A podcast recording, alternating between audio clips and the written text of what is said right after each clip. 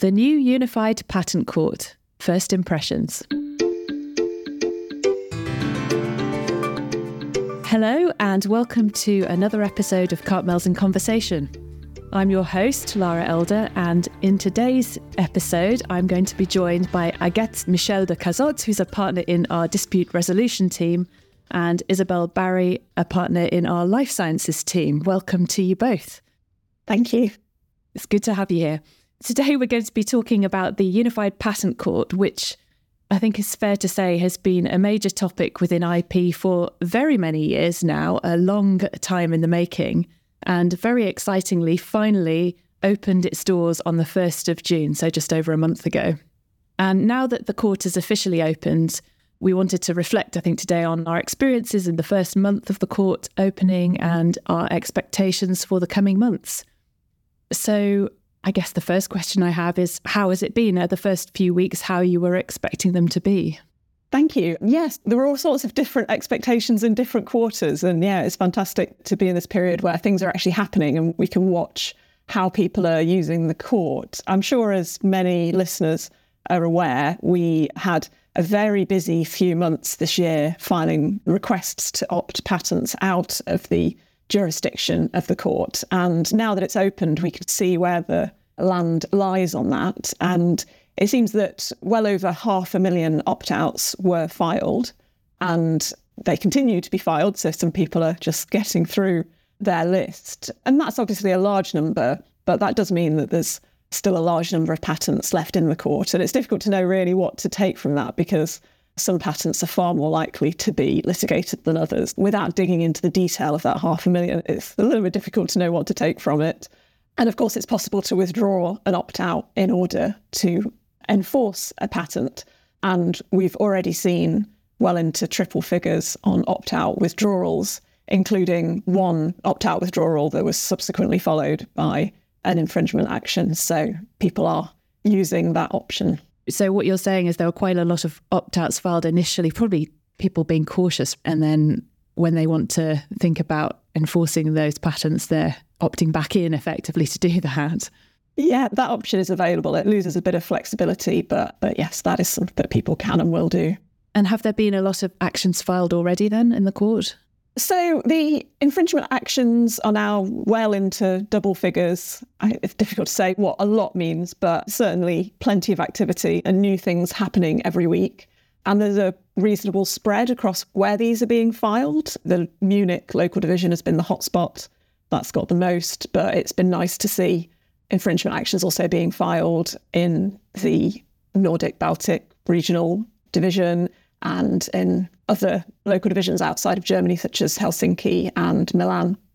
There are four revocation actions so far, so early days on those, and those have all been filed on patents that were not opted out. So we haven't seen yet what some were speculating we might see, which is revocations actions filed on patents that have been opted out and the validity of that opt out being challenged.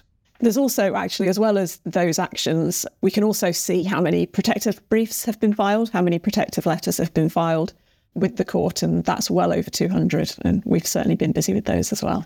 It's definitely been a very busy time here at Carpmaels. I've been somewhat on the fringes as a member of the trademarks team, although I know even some of my colleagues were pitching in to help with the opt outs. So, yes, it's been an exciting period of time. Definitely. I mean, how's the court handling all this, Agathe? Is it processing everything well? Obviously, it's a whole new venture for the people running the court as well. Yes, we're finding that everything is done with a lot of very careful attention. If you write to the court with a very specific request, you will get an answer fairly soon. And you have to understand that the number of queries on the IT system and how it works is in is several thousands. So it, just to give you an idea, you do get an answer to your question. Sometimes it's sorry, that's not a very specific question. We can't deal with this right now. But when it is a question that needs a fast and efficient solution, that is found really quickly. And we've been absolutely impressed by the registry, by the judges, and not only the judge that's assigned to your matter, but also the presiding judge of the Court of First Instance, who is actually the judge appointing judges on the panels. Everyone is very much making sure that these rules are applied in a pragmatic and efficient way. So, as a result, it's been quite slow in these first few weeks because everyone is very diligent. We think that it's actually a very good sign that these rules are going to be applied in a pragmatic way, in a sensible way. And we're finding it, even though there are hiccups, as there always is when you do things for the first time, everyone is working together. And that's very encouraging to say we're not thinking that the court won't be able to stick to the timelines that are in the rules. And we're thinking, on the contrary, that they're trying to iron out right now the issues that need to be ironed out at the very beginning to make sure that everything runs smoothly after that. I'd say it's slow because it's diligent and everyone's working together with the same goal, which is to have good guidelines for these new rules that we're applying for the first time it's slow and steady wins the race. So hopefully, by treating it everything really serious, they want to do it right first time, which is the way to go, as you say. So I suppose looking ahead a little bit further, we've been talking about the very early days here. I mean, what are we looking out for in the first year, Isobel? Do you think? It'll be interesting to see the big picture on which industries are using the court. So it's still quite early days now, but I think a lot of people have been surprised to see that three out of the four revocation actions filed to date are in the biotech space, whereas there was a lot of people were forecasting there'd be more action in high tech and telecoms. And on the revocation action side, there's been none of that so far. I think that will be watched very carefully. On the infringement side, also, the most infringement actions have been mechanical engineering space, um, a handful in biotech, and only a couple in telecoms and electrical engineering. It's going to be interesting to see that, and in large part because what we're all particularly excited about is seeing how the case law develops and seeing what this new court does, and the industries and the sectors that use it will influence that to some extent, or certainly we would expect case law to be different in different industries. So we might see the case law is as applicable to the life sciences developing faster potentially. Yeah, we were talking about this earlier, Isobel. The fact that both parties in an action have products will clearly mean that the way the court approaches the balance of interests is different to cases where one of the parties only holds patents and doesn't have any products yet or at all. Some judges have been quite transparent on the fact that, of course, the balance of interest is different depending on the situation. And that's very much linked to the way patent litigation is done in those different sectors. So that's very interesting to see how this develops. Yeah, and of course, we'll see some decisions on provisional measures fairly quickly, but we will have to wait slightly over a year to see decisions on the merits. A little bit of waiting. I was going to ask that question actually. I mean, does the court have a, a, particular timeline for cases? How long can a litigant expect to be waiting for a first instance decision? It's setting the rules for the first instance. It's one year timeline, a slightly less for provocation actions, but you're supposed to have your decision within a year. That's pretty quick. Yeah, it's pretty quick. And Isobel was mentioning that we would have decisions earlier in preliminary requests, provisional measures. There is no timeline for that, but we already know that some hearings are set for early September. That's, of course, first instance of provisional measures, but there has been a PI granted ex parte already. So that order will be available as soon as orders are made available. That's pretty exciting. Yes, it is. In some ways, it's some decisions already out there. And what about the sort of you've mentioned Agathe already, some teething issues maybe with IT systems, etc. Have there been any other procedural issues at this point? And do you think whatever they may or may not be, they're going to get sorted out Yes, I think procedural issues, everyone hopes that they will be dealt with fairly quickly. But in practice, we do know that the judges went to many trainings or several trainings together and they talked about the rules and the way to interpret them. But if you've looked at the rules like we have, a lot of them can be interpreted in different ways. And of course, the judges have talked about how they should be interpreted, but it's impossible to look at every single rule in a training and think of every way possible that parties will try to use them.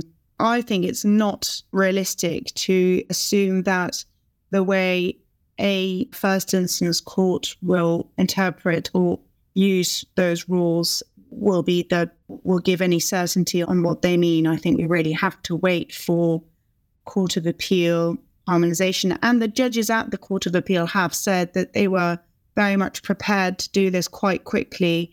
So you shouldn't be afraid to refer questions straight up to the Court of Appeal when that's an available way of dealing with it. But yes, everything, if there was clarity on procedural rules, it would make everyone's life easier. It's unrealistic to think that will happen very quickly. It will happen sooner than first instance decisions, of course, because some of these rules can be looked at by the Court of Appeal whilst proceedings on the merits are ongoing.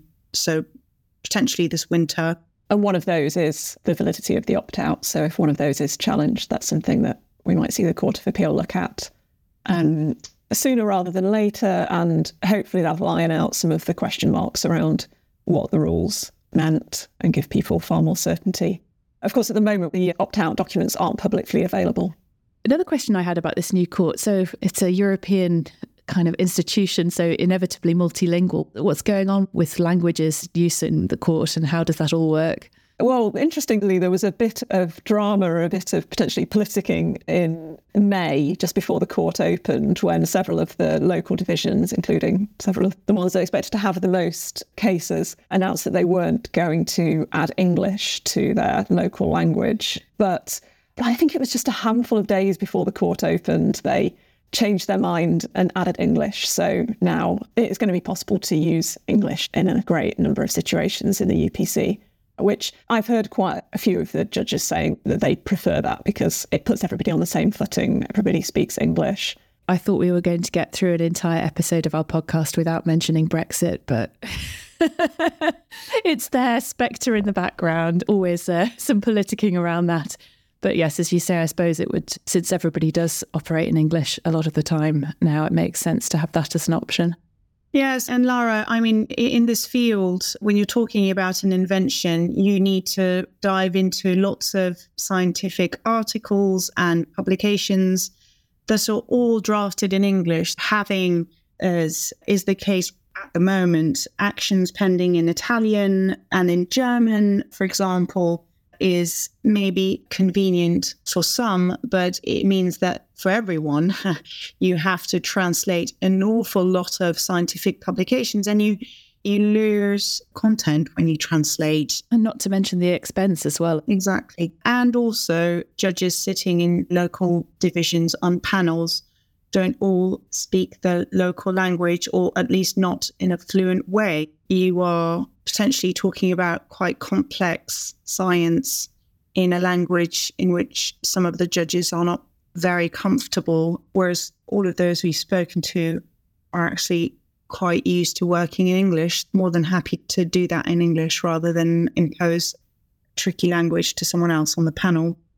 And is there anything else to be said, I think, at this point on what we're looking out for in these first few months to a year? Any other points on rules? Yes, I think probably the main point I would say as a takeaway is to follow the developments. We've had a first few weeks that were very interesting. A lot of questions have been solved already, and it's just going to continue that way. So anticipate different scenarios and keep in mind that the Court of Appeal will be the one ironing out any questions that are still in heated debates, but make sure that you're you're nice and reactive to be able to follow the wind if it goes in a direction that you didn't want it to go, for example. Yes. Well, I mean, of course, you, Agathe, and Isobel, and colleagues here at Carpmaels will be doing just that and keeping a close eye on developments. And I'm pretty certain that this, our first UPC podcast, will not be the last. I'm sure there is more to come as case law develops and procedural issues are discussed and ironed out. Yeah, and we do, of course, continue to put briefing notes on our UPC Hub, and there's lots of information on there on the Carpmaels website. There is indeed. Well, I think that's probably all we've got time for. Thank you both, Agathe and Isobel, for your interesting insights and comments today I'm sure the podcast will have provoked thoughts and comments and questions, and that one or both of you would be happy to answer those. As you say, Isobel, do have a look at our website as well and the UPC hub there. Otherwise, thank you very much for listening, and we look forward to welcoming you back for another episode of Carpmaels in Conversation very soon.